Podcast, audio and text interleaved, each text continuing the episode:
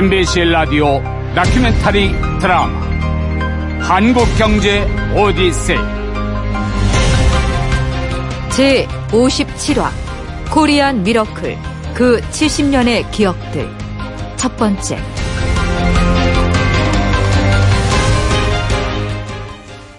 深く世界の体制と帝国の現状とに鑑み非常の措置をもって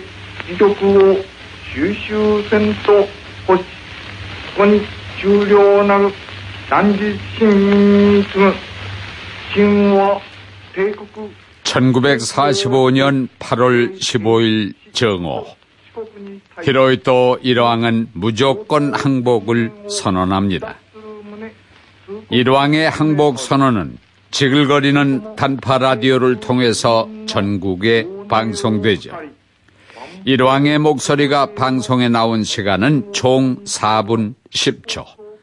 우리는 단 5분도 안 되는 시간에 일제 강점에서 해방됐다는 놀라운 소식을 듣게 됩니다. 다음 날인 8월 16일 아침이 밝자 형무소에 있던 정치범과 경제범들이 석방됩니다.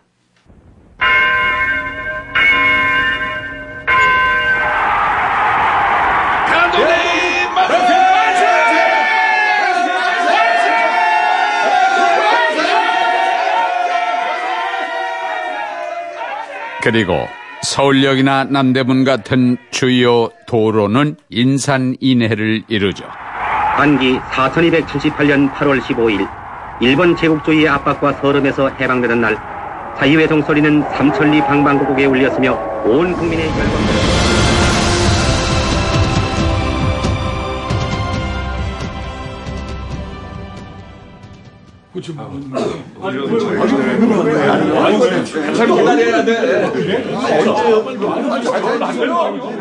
광복 직후 일본인들에게 급한 건 은행에 맡겨둔 예금을 찾는 일이었다. 그들은 당시 상황에서 한국 경제를 위해 어떤 조치도 하지 않았다. 대신 조선 총독부가 중요하게 처리한 일은 따로 있었다. 식민시대의 증거가 되는 문서의 폐기였다. 불법적인 식민지배 사실을 지워버린다는 의미에서였다.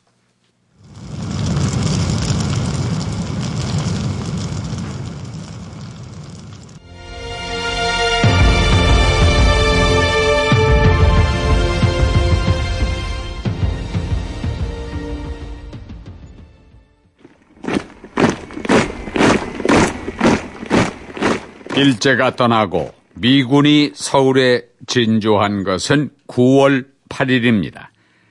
그리고 다음 날인 9월 9일 38선 이남 지역에 대한 군정을 보고합니다.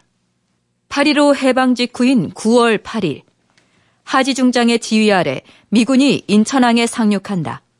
당시 미 군정청에 비친 한국의 모습은 어떠했을까?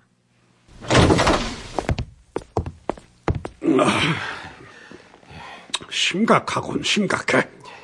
거지가 너무 많아. 보관. 예. 이 나라가 원래 이렇게 가난했던 건가?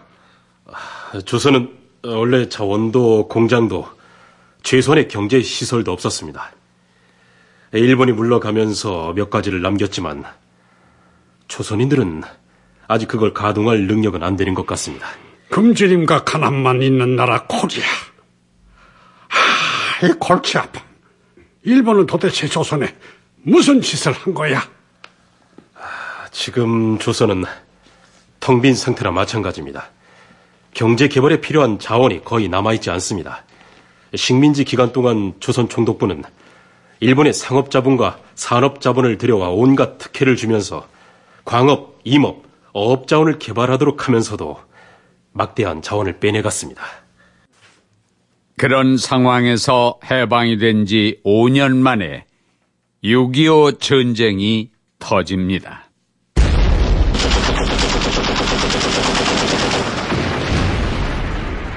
전쟁과 함께 한국 경제는 말 그대로 파탄에 빠지죠. 3년간 치러진 6.25 전쟁으로 민간 부문의 시설은 물론 도로, 철도, 항만, 통신, 전력, 수도, 학교 등 사회 간접 자본을 포함한 일체의 직간접적인 생산 시설과 공공 시설 대부분이 파괴돼 버립니다. 그랬던 대한민국이 다시 일어선 것은 철저한 경제개발 계획 덕분이었습니다. 마침내 1958년 초 부흥부의 산업개발위원회가 설립되면서 경제개발 7개년 계획을 구체적으로 작성하지만 불발됐다. 국무회의를 통과한 지 며칠도 안 돼 1960년 4.19가 터지고 자유당 정부가 축출됐기 때문이다. 이어진 장면 정부도 자유당 시절 세워진 3개년 개발 계획을 뼈대로 경제개발 5개년 계획안을 작성한다. 그러나 광복 이후 두 번째 만들어진 이 계획 역시 불발된다. 이번에는 1961년 5.16 군사정변 때문이었다.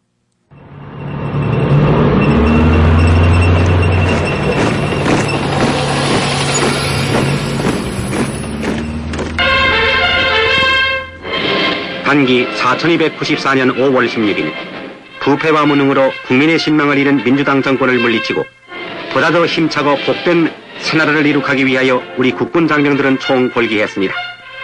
이날 새벽 수도 서울에 진군한 혁명군은 곧 육군 참모총장 장도영 중장을 의장으로 군사혁명위원회를 조직하여 이 나라의 1961년 5월 16일 아직 미명의 어둠이 서울을 감싸고 있던 새벽 소장 박정희와 중령 김종필을 중심으로 한 주도 세력들이 서울 주요 기관을 점령하고 정권을 장악합니다.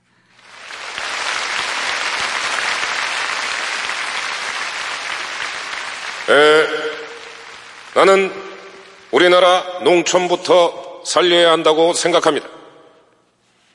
나는 농촌에서 태어나 농민의 아들로 자랐기 때문에 그 누구보다도 농촌을 잘 알고 농촌의 문제를 잘 알고 있습니다. 현재 우리나라 전체 국민의 67.3%가 농민입니다. 우선은 이 농민들의 가난부터 해결을 해 주어야겠다. 이렇게 생각하는 것입니다.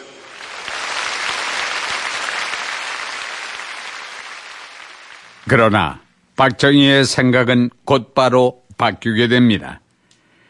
당시 국가재건 최고회의가 실시한 여론조사에서 국민이 정부에 요구하는 1순위는 농촌 부흥이 아니라 실업자 구제였고 2순위는 물가 안정이었습니다. 이 두 가지를 합쳤을 때의 통계는 전체 62.4%, 국민은 경제 부흥을 원하고 있었습니다. 경제와 관련해서 군정이 처음 시작한 것은 경제기획 수립과 예산 집행을 위한 강력한 수포 경제부처 만들기였죠. 경제기획원이었습니다. 회의를 시작하겠습니다. 일동 기립! 1961년 5월 말경 부흥부 정재석 과장이 갑자기 혁명위에 불려왔다. 여간방에서 하루 만에 만들어진 자료를 바탕으로 경제개발 담당 부처 설립 문제를 브리핑하기로 한 것이다. 우리나라는 에, 정부 주도 아래 경제 개발을 착수해야 합니다.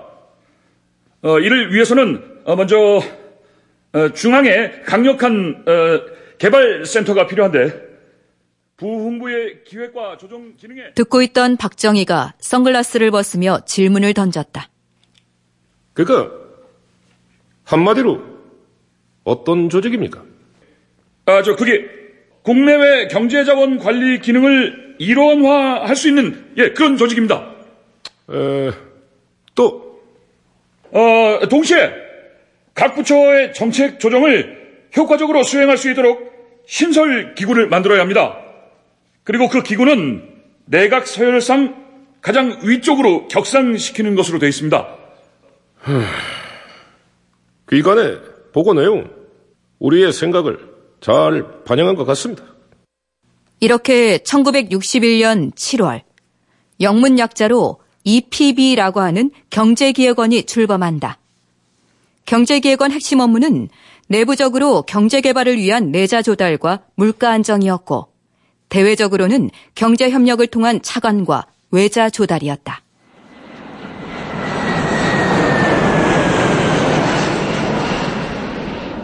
(1961년 11월) 국가재건 최고회의 박정희 의장이 케네디 대통령의 초청으로 미국을 방문합니다. 국가재건 최고회의 의장 박정희 대장은 지난 11일 정오 봉정만리 역사적 인 미국 방문의 장도에 올랐습니다.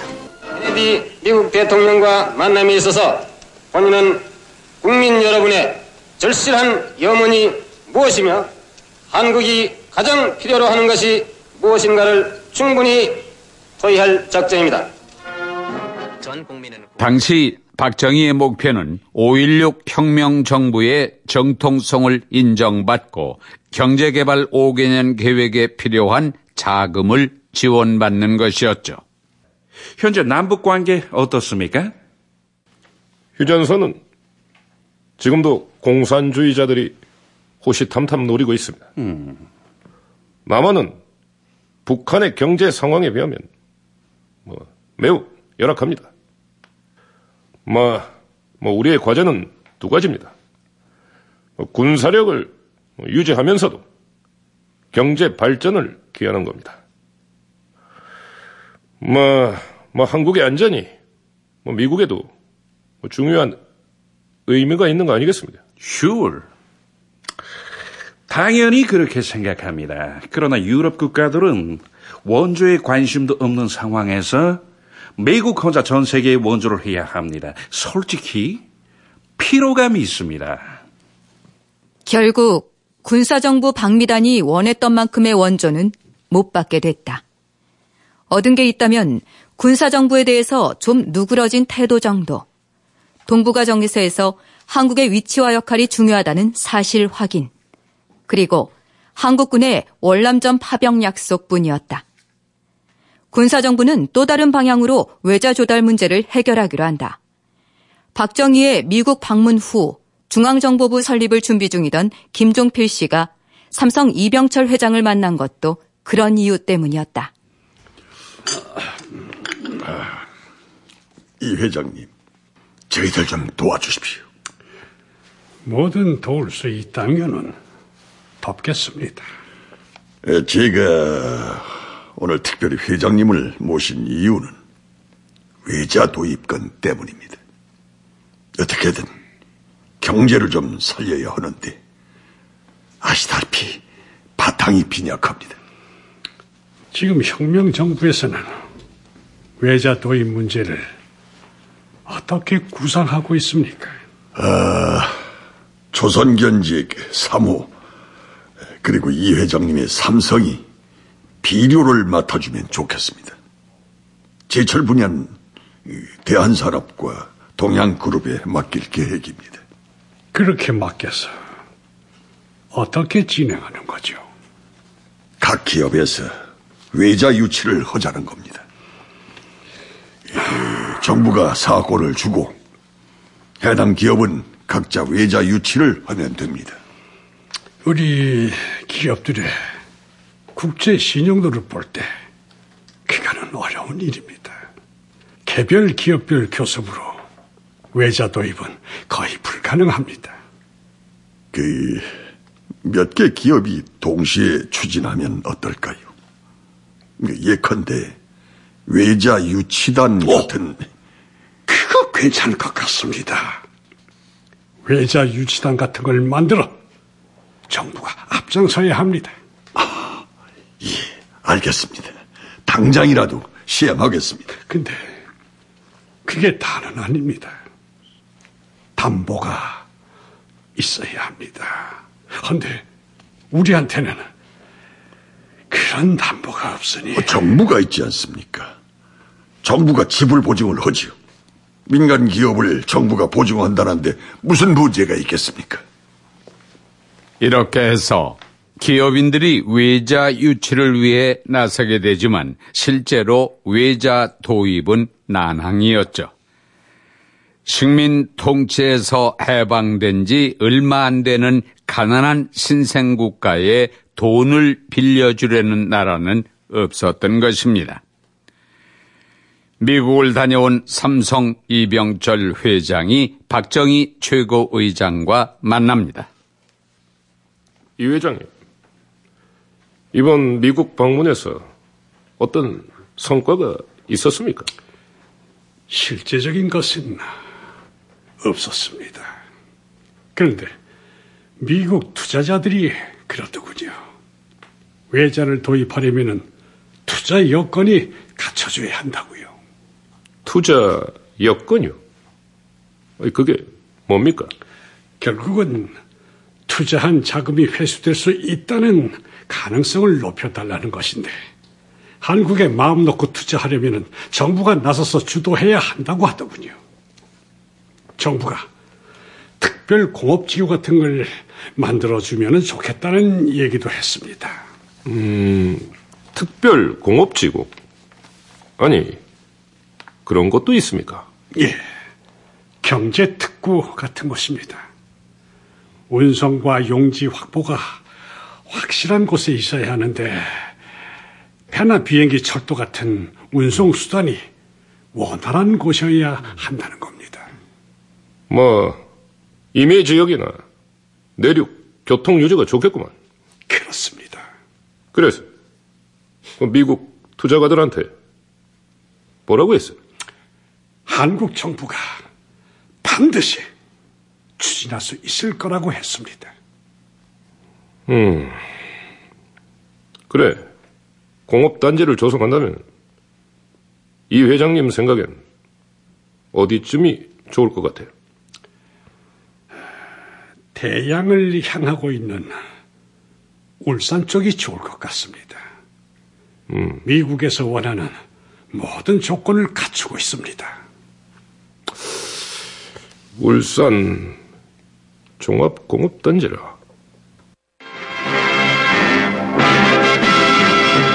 울산 공업센터의 제2차 경제개발 5개년 계획 사업의 하나로 아시아 최대 규모의 석유화학공업 단지가 기공되었습니다.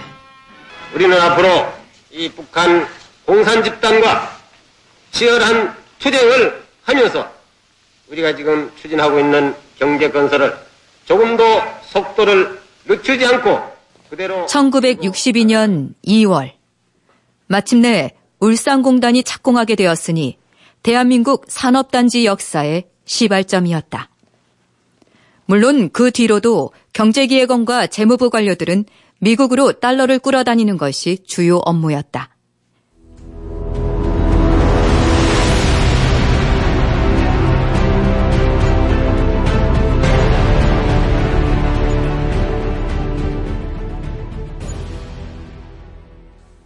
도대체 가진 것이라곤 가난뿐이었던 대한민국.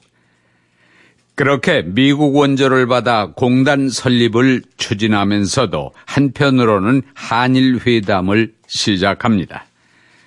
박정희 최고회의 의장이 김종필 중앙정보부장을 호출했습니다.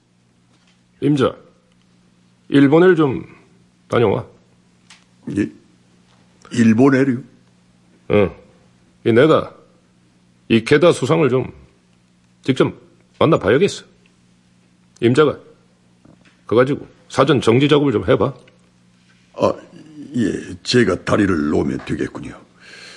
어, 미국에 알아보니 미국은 한일 회담 성사를 재촉하고 있더군요. 뭐 미국 애들이야. 그러겠지. 뭐 그래야만 극동 지역의 불안감도 줄일 수 있다는 계산일게. 맞습니다. 마침 일본에는 저와 가까운 인맥이 있으니 제가 한번 진행시켜 보겠습니다. 한일회담 결사 반대! 한일회담 결사 반대! 한일회담 수입이 수출보다 3배나 많은 만성적 무역 적자에 시달리면서 외환 보유고가 3,500만 달러에 불과했던 당시 혁명정부는 대일 청구권 자금에 목말라 있었다. 한일 국교 정상화는 국민적 반발 때문에 계속 미뤄지다가 한일 회담을 추진해 오던 김종필 공화당 의장이 사임하고 나서야 진척된다. 1965년 6월의 일이다. 그렇게 도입된 대일 청구권 자금은 원자재 도입의 26.5%, 소양강댐 건설의 4.4%, 경부고속도로 건설의 1.4% 등으로 쓰인다. 포항 종합제철도 청구권 자금으로 건설된 것이었다.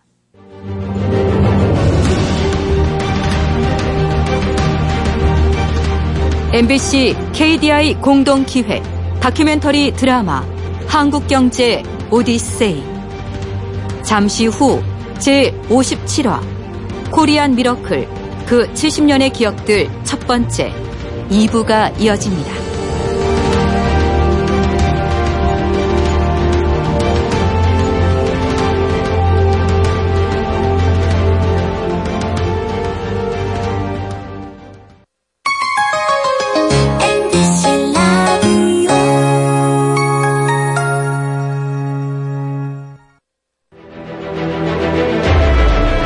MBC 라디오 다큐멘터리 드라마 한국경제 오디세이 제 57화 코리안 미러클 그 70년의 기억들 첫 번째 2부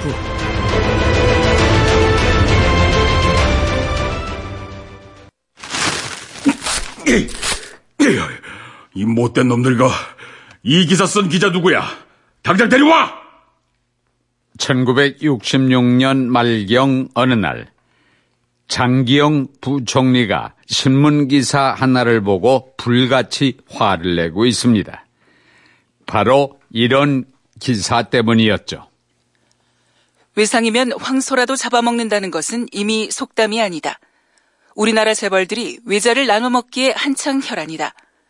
외자의 분배 쟁탈은 곧 국민 재산을 논아먹기로 뻗치는 것이나 같다. 재벌들이 앞장서 외자망국의 징조가 바야흐로 노출되고 있다. 1905년 당시 대한제국의 재현 같다고 혹평하는 사람들도 있다. 대체 지금이 어떤 세상인데 60년 전 얘기를 하고 있어? 지금 밥 굶고 있잖아. 그럼 돈을 벌어야 하는데 공장이 돌아가야지. 공장은 딱 봐서 돌리나? 돈이 있어야 공장 짓고 기계도 사서 어? 물건 만들고 장사해야 돈을 벌 거 아니야. 대체 이 기자놈들은 그런 이치를 왜 모르냐 이거야. 경제 개발 계획을 추진하던 초창기 무렵 공장을 지으려면 외국 자본을 끌어오는 것이 급선무였다. 우리의 차광 경제는 불가피한 면이 있었던 것이다. 그 상황을 KDI가 발간한 코리안 미러클은 이렇게 적고 있다. 한국 경제가 테이크오프하기 위해서는 외자라는 동력이 필요했고 이를 위해 정부는 민간 기업이 지는 외국 빚에 대해서도 정부가 대신 보증해 준다는 법을 통과시켰다. 마침 장기영이 부총리로 취임했던 1964년 소비자 물가는 30%에 육박할 정도로 급등했다. 물가고의 주 원인 가운데 하나는 제1차 경제개발 5개년 계획을 추진하던 과정에서 자본재 수입이 급증하면서 외환 보유고가 바닥을 드러낸 탓이었다. 장 부총리 취임 당시 외환 보유고는 4개월을 버틸 정도밖에 없었다. 외화가 없어 원자재를 수입할 수 없다 보니 완제품 생산이 줄어들어 수요에 맞출 수가 없었고 시중의 소비재는 품귀 현상을 빚었다. 단순한 수입뿐만 아니라 경제개발 5개년 계획의 큰 꿈을 달성하려면 비료와 화학 공장 등을 설립하는데 막대한 규모의 외자가 필요했다.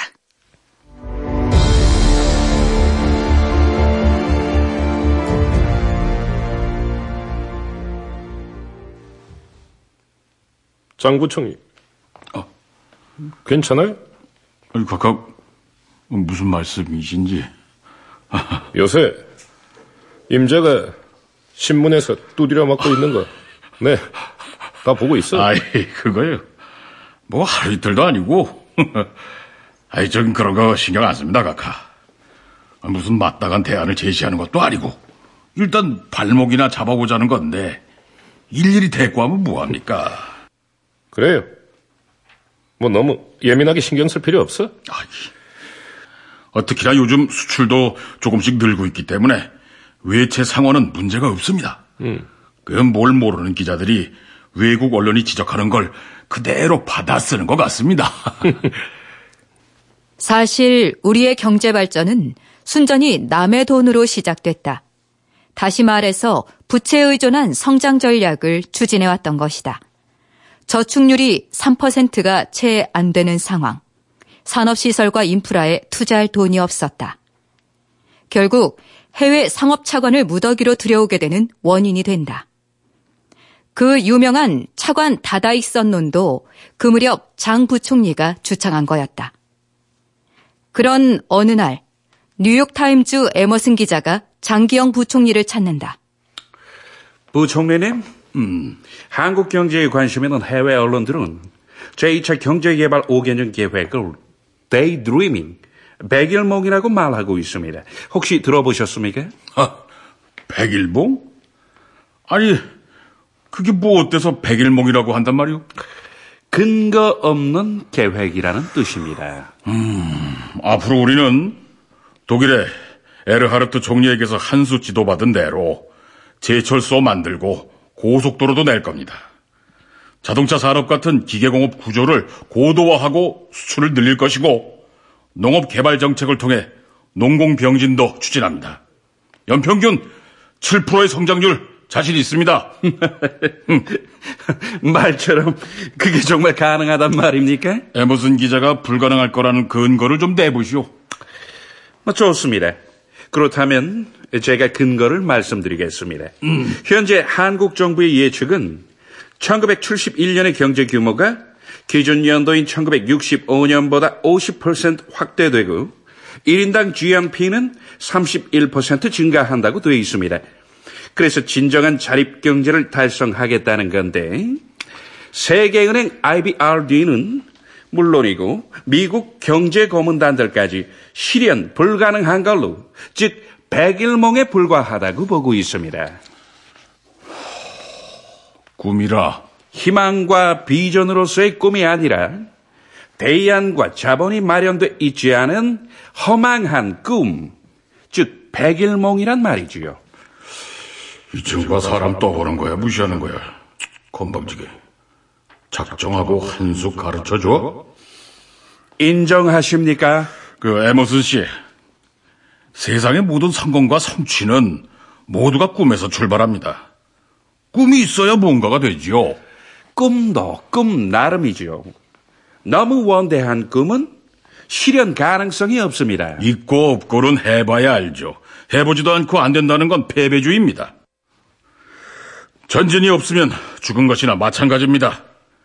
만약 우리 세대가 힘껏 달리다가 안 되면 다음 세대가 이어받아서 완성할 겁니다. 능력엔 한계가 있지만 노력엔 한계가 없습니다.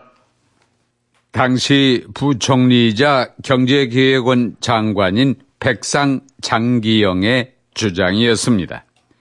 그리고 그런 요지는 입버릇처럼 어디서든 되풀이했다고 하죠.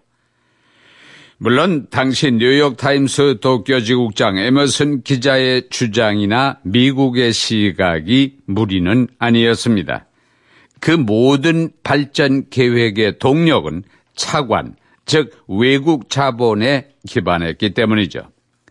빚만 끌어다가 그런 목표를 달성하겠다는 게 상식적으로 납득할 수 없었다는 겁니다. 그러나 우리는 해냈습니다. 제2차 경제개발 5개년 계획의 처음 목표는 연평균 성장률 7%였지만 11.4%를 달성합니다.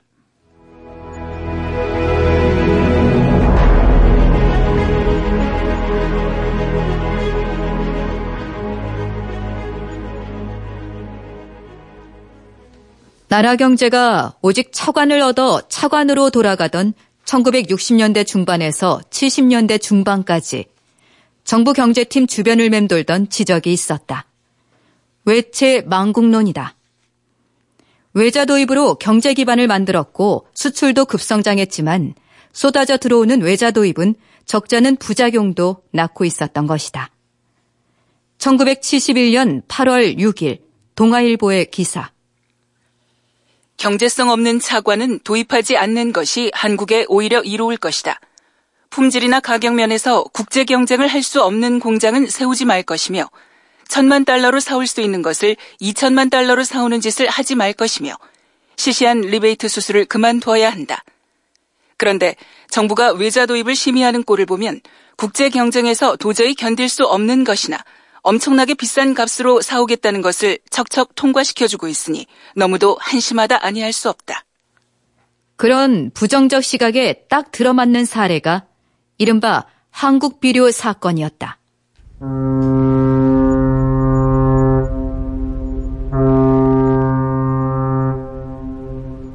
1966년 어느 날 부산항 세관원들이 한 창고에 들이닥치면서 수색이 시작됐다. 그곳은 울산에 공장을 둔 삼성 계열사인 한국비료 전용 창고였다. 세관원들이 발견한 건 사카린을 만드는 주원료 50여 톤이었다. 그뿐 아니었다. 일본으로부터 당시 수입금지 품목이었던 냉장고, 에어컨 등 고급 전자제품도 대량으로 밀수하려다 적발된다. 세관이 겨우 2천여만 원의 벌금을 고지함으로써 마무리되는 듯 했지만 결국 사건은 국회로까지 번진다. 1966년 9월 1일 58회 정기국회에서 이런 말들이 나왔다. 차관을 려 공장을 짓는다면서 돈을 만지게 되니 콩고물이 묻는 거 아닙니까? 나한테도 정부가 공장 만들라고 천만 불, 이천만 불 집을 보증해주고 은행에서 저리 융자까지 받게 해주면 단 하루 만에 부자 될 수 있습니다. 정부가 재벌들에게 외국 차관에 대한 정부 지불 보증 특혜까지 주는데 왜 일을 하는지 이해가 안 갑니다. 한편 이 일로 김두한 의원이 국회에서 오물을 투척하는 사건이 발생했다. 재벌과 내각을 규탄한다면서 석유통을 던졌는데 그게 파고다 공원 화장실에서 퍼온 오물이었다고 한다. 당시 문제는 자기 자본이 거의 없이 고금리 사채를 얻어 운영자금으로 마련한 기업들이 적지 않았다는 점이다.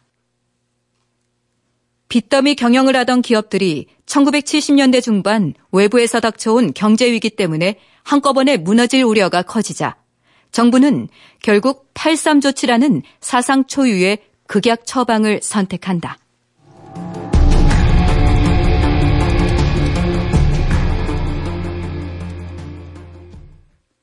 1960년대 중반 이후 대한민국은 수출을 위해 목숨을 건 나라였습니다.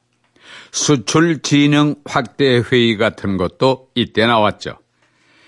대통령은 매월 셋째 월요일 경제관계장관, 은행장, 기업 대표 등을 불러다 놓고 회의를 직접 주재했고 각 시도와 해외 주재 대사관에는 수출 목표가 할당됐습니다.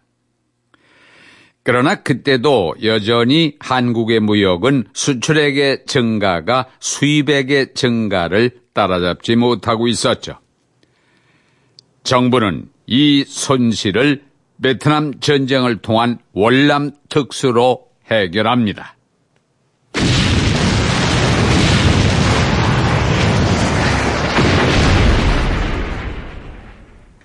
1964년 8월 당시 월맹군에게 미국이 큰 타격을 받았다. 월맹 해군 초계함이 통킹만 공해상에 있던 미 해군 구축함 메독스호에 어뢰를 발사한 것이다. 청와대에서 긴급 회의가 열렸다. 이건 음, 이 통킹만 사건으로 월남전이 확전될 것 같은데 국방장관 어떻게 생각해? 예, 각하. 제 생각에도 그렇습니다. 이번에 미국의 자존심이 크게 다친 것 같습니다. 그래서 이게 화가 잔뜩 난 존슨 대통령이 미군 투입을 전격적으로 결정했다고 합니다. 음, 그럼 우리도 준비를 해야 할 때가 오지 않았나? 예, 각하.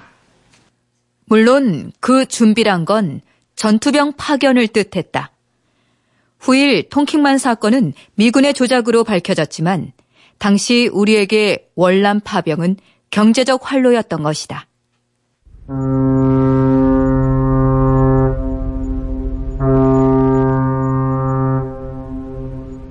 1964년 9월 11일 140명의 첫 파월 장병들이 부산항을 떠났다.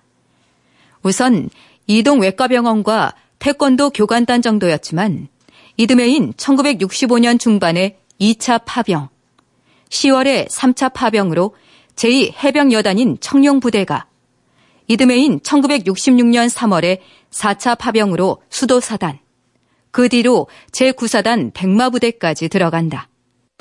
월남 정파부대로 떠나는 백마부대 환송국민대회가 8월 27일 중앙청 동쪽 광장에서 성대히 베풀어졌습니다. 대통령에 대한 경례가 있은 다음 박 대통령은 백마 용사들을 서열했는데 월남 전선으로 떠나는 백마 용사들 1965년 12월 24일 백악관 동아시아 담당관인 체스터 쿠퍼는 안보 수석인 윌리엄 번디에게 이런 전문을 보낸다. 우리는 기아 문제로 고민하는 한국에 작은 성탄절 선물로 곡물 원조의 조기 집행을 약속했다. 당시 대통령이 월남 파병을 통해 얻고 싶었던 건 그런 것들이었다. 북한에 대한 간접적인 메시지 전달이라는 안보 측면도 있었겠지만 국가 경제에 조금이라도 도움이 되는 길을 추구한 것이다. 물론 대한민국 젊은이들의 희생이라는 대가를 지불한 결과였다.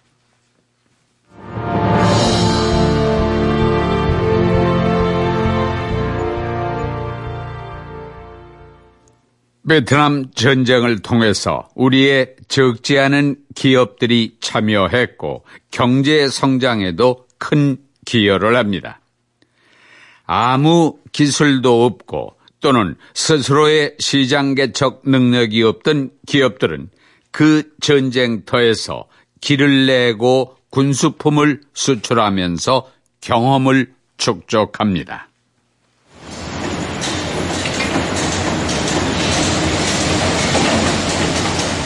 1966년 베트남의 전략 요충지인 캄남만 준설공사 현장.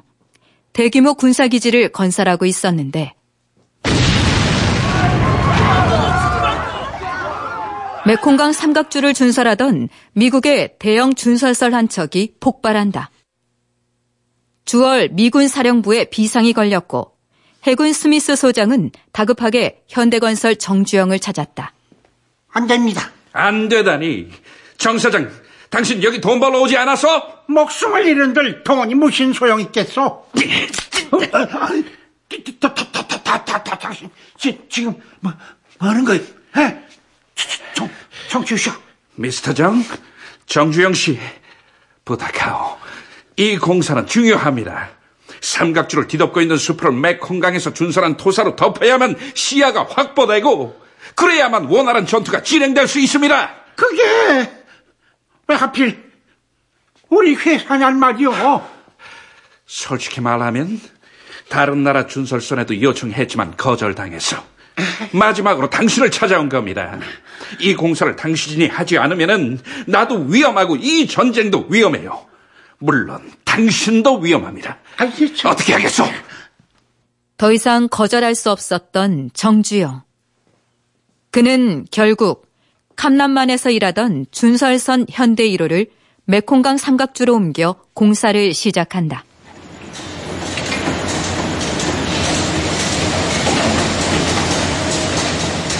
이것 봐! 거기 뭐해? 얼른 얼른 하는 말이야! 아, 사장님! 인부들이 지쳐 있습니다! 그래서? 아, 한낮에 30도 넘는 더위에서 일하던 사람들이 이 어둠 속에서 또 야간 일까지 하기는 좀 무리입니다. 무리예요? 뭐가 무리야? 아, 참. 배고픈 건 먹을 걸 잘 챙겨주면 해결되고 어두운 건 조명탄 팡팡 쏘면 되는데. 아니, 뭐, 뭐 조명탄을요? 메콩강 숲에는 월맹군이 24시간 잠복해 있었고 밤이면 조명탄이 하늘을 수놓을 때였다. 그런 곳에서 공사를 한다는 건 목숨을 거는 일이었다. 그렇게 1년 반이 지나고 That's good. 아주 훌륭합니다, President 정. 메콩강의 토사로 수풀을 완벽하게 덮었어요. 아, 특히나 처음 생각했던 것보다 일정도 훨씬 앞당겨졌습니다. 모두가 우리 정주영 사장 덕분입니다. Thank you. 뭔 thank you. 저는 별로 한 일이 없습니다. 우리 직원들하고 인부들 그리고 인근 지역을 잘 지켜준 한국군하고 미군 덕분이죠. 아닙니다. 당신 젤로 훌륭합니다. 역시 내가 당신을 선택한 건 정말 잘한 일이었어요. 저, 그런데 그때 권총까지 들대는 통에 oh, I'm sorry. really, really 미안합니다. 그때는 정말 당신밖에 없었습니다. 상황은 급박한데 마침 당신이 몰아붙이기식 작업의 전문가란 소문 들었어요? 당신 같은 사람 우리한테 꼭 필요한 순간이었습니다. I love you. 이 경험을 통해서 훗날 현대건설은 중동 진출과 경부 고속도로 건설 과정에서도 눈부신 활약을 하게 되죠. 거기에 한국군의 해외 전투 수당, 미국의 국군 현대화 지원, 기타 유무상 차관 도입까지 상당한 경제 효과를 얻었습니다. 분하고 비통한 가운데서도 조국 건설을 위한 전진의 맥박은 우렁차게 뛰어 민족의 꿈인 경부고속도로가 예정대로 기공되었습니다.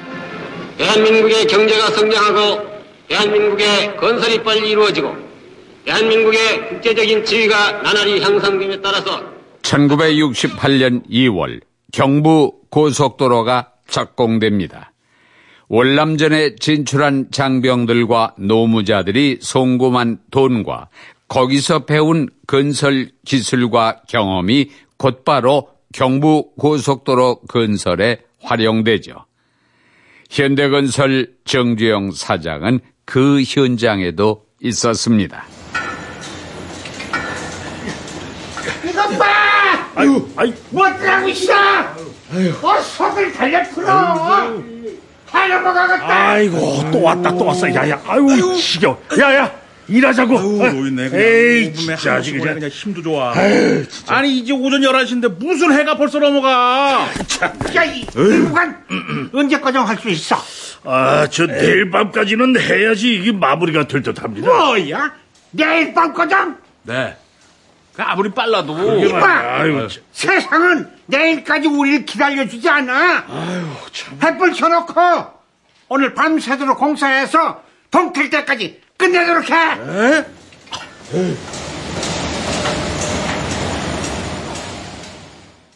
야간 횃불 공사와 24시간 돌관 공사로 공기를 단축해낸 억척스러움.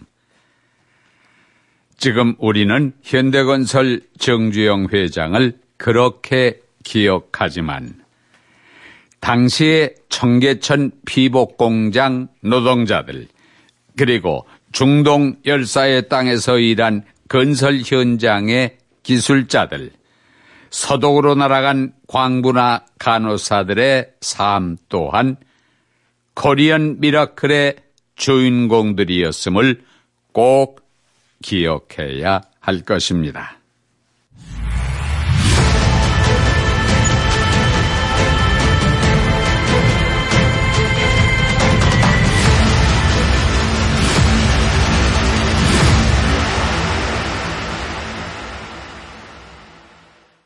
출연 안장혁, 송준석, 김기철, 박태호, 이원찬, 이종혁, 김동현, 김태훈, 최석필, 김용식, 황윤걸, 이자옥. 해설 유강진, 한경화.